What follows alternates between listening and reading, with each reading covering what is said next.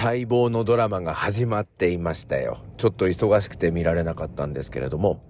BS12、12でやってるんですけど、関東地方は。で、地方局も結構ネットしているドラマで、えー、まあ、ホームページで調べていただきたいんですが、美味しい給食っていうやつのシーズン3が始まりました。市原隼人さんが主演をしているえー、毎回30分以内の短いドラマなんですけれども、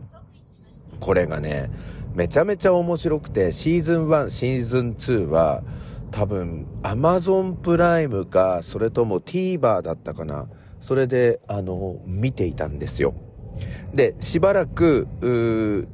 まあ、シーズン3、えー、放送されていなかったんですが、この11月か10月ぐらいから始まってたんですよね。あの、新聞で、えー、ちょっとですね、その番組の評判みたいなやつで目にして、ああ、これ見なきゃ見なきゃって思っていたんですが、バタバタしてしまいまして、えー、今日からですね、私 TVer で、えー、そのシーズン3、美味しい給食、え、第1話と第2話まで、あの、見てきたんですが、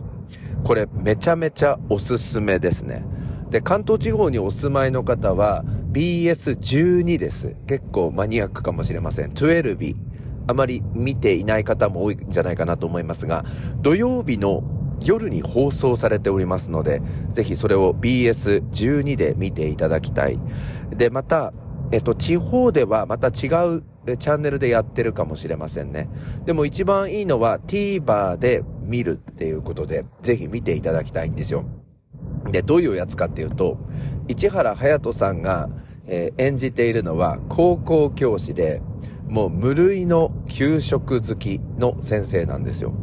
で、給食好きを子供たちには隠しているんですけれども、一人クラスの中にですね、やはり同じように給食が好きな子がいて、まあその子には給食好きが、あの、バレているっていう感じなんですけど、で、その、例えばサバの味噌煮とか、あの、出てくるんですが、その、市原さんはめちゃめちゃうまそうに食べるんですよ。肉じゃがとかもそうなんですけど。で、その、食べ方も、すっごい美味しそうに食べるんですよ。で、あとは、あの、面白いのが、給食を食べる前に、その設定の学校では、今回函館が設定なのかもしれませんが、その函館の学校では最初に、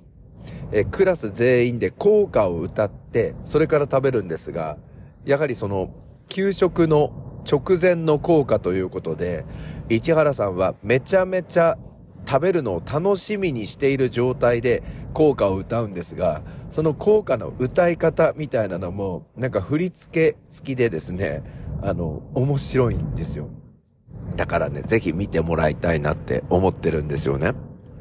で、結局、その、クラスにいる給食好きの生徒と、まあ、給食の食べ方みたいなので、ライバル関係になっていく。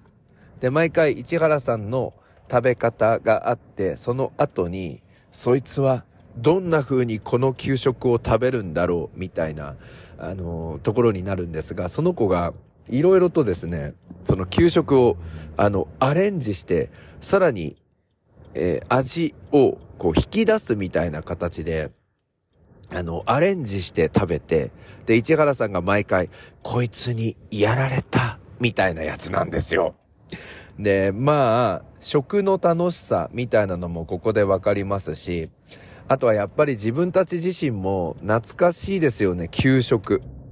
で、設定がね、1988年頃の中学校っていうことで、で、そうすると私はですね、おそらく小学校5年生か6年生ぐらい、または中1ぐらいだったと思うんで、ちょうどその頃の中学校の給食、あれとちょっと似ているから、まあ47歳前後の方だと、懐かしいなみたいな感じになるんですよね。あの、スプーンとフォークが、あの、同時の機能が、あの、先割れスプーンみたいなやつ、あれで食べていくんですけど、まあそういうところも懐かしいしっていうところでね。で、まあ私自身はですね、この給食の時には、やっぱり友達と、あの、マーガリンが出る時、コッペパンにマーガリンをつけるんですけど、なんかハサミでマーガリンの先端部分だけちょびっと切って、で、そうすると細くマーガリン出てくるんですけど、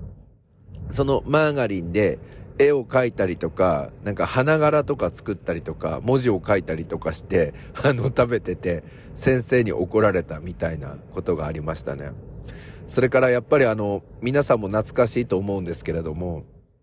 昔はなんか、残しちゃダメみたいなルールだったじゃないですか。で、今はなんか無理に食べてるのは、あの、ダメみたいなことで、無理に食べさせられませんが、昔は食べ終わるまで休み時間なしなんてやられたこともありましてね。で、私あの、牛乳が飲めなかったんですよね。だから、あの、給食の時間がすごく嫌で、小学校の時には、給食の前に早退していたっていうことが最初の頃あったんですよね。牛乳がもうとてもとても飲めなくて。で、先生は飲み終わるまではダメーみたいな、あの、感じで、いや、すごい給食ブルーだったんですけど、まあ途中から、まあ牛乳とかも飲めるようになりましたけどね。あとはですね、あの、ソフト麺私、すごい最初抵抗あったんですよね。皆さんどうですか？でも食べていくうちに美味しいなって思ったんですけど、皆さんどうですか？私もう全然ダメでもうソフト麺の日とかも最悪って思ってましたが、まあ今となってはちょっと食べてみたいなっていう感じがしますよね。あれは、なんだろう、うどんみたいな、あの、おつゆで食べるとうどんにもなるし、あとはなんかスパゲティソースみたいなのを絡めるとスパゲティにもなるしっていう、なんか不思議な食べ物だったな、なんて思ってますけどね。うん。あとは、フルーツポンチの日は、なんかすごい得した気分になるみたいなこともあったりとか。あとはね、なんか、小学校のある先生が、なんか変なルール作ってね、全部食べ終わるまでおかわりしちゃダメみたいなことがあったから、私あの、牛乳飲み終わるまでおかわりできねえじゃんっていうことで、まあ、いつもおかわりできなかったんですよ。だけど、まあちょっとだけ牛乳残しておいてバレないなと思って配膳台のところにかきたま汁なんかすごい好きだったからそれおかわりするのにあのお玉で一杯目すくって自分のその入れ物に入れたらばですね、吉弘くんがでかい声で言いつけたんですよ。健一くん、牛乳まだ飲み終わってないのね。おかわりしてるみたいな。で、すると、クラスの中が、もう大変な騒ぎみたいな感じでみんなが、えー、えー、とか言って、冷ややかな目で私を見てたんですよね。あの教室の視聴率100%になったんですけど。で、私、そのまま立ち尽くして、先生に怒られるのを回避するためにはどうしたらいいか、注目も集まっている中で、自分の容器に入れたかきたま汁を、もう一度元に戻してしまったんですよ。じゃーみたいな。で、それを先生が見て、先生が頭をはたいたんですよ。で、その日の午後、なんか道徳の時間に変わりまして、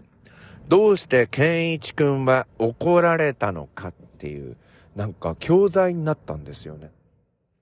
で、えっと、まあ、皆さん意見を言ってくださいみたいな。で、そしたらばなんかね、前半は、牛乳飲み終わっていないのにおかわりしたからです、みたいな意見があって黒板に書かれたんですけど、でも後半から、と、一旦容器に入れたかきたま汁を元に戻したからですっていう意見が、あの、体制を占めまして、最後先生がですね、牛乳を残したのも悪いけど、一旦自分の容器に入れたかきたま汁を元に戻してしまうと、みんなが食べられなくなってしまうから怒ったんですっていうことで、なんか学級裁判みたいになったことがあって、結構それは今でも忘れられないトラウマになっているっていうことですね。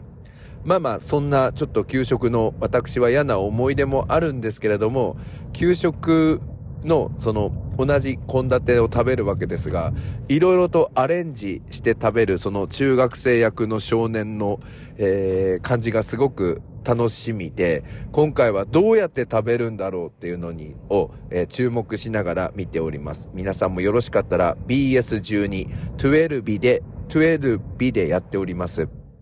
TVer でも、えー、配信されておりますので、ぜひ、美味しい給食シーズン3ご覧になっていただきたいと思います。今日も番宣になってしまいました。それじゃあ始めていきましょう。朝の目覚めるラジオ。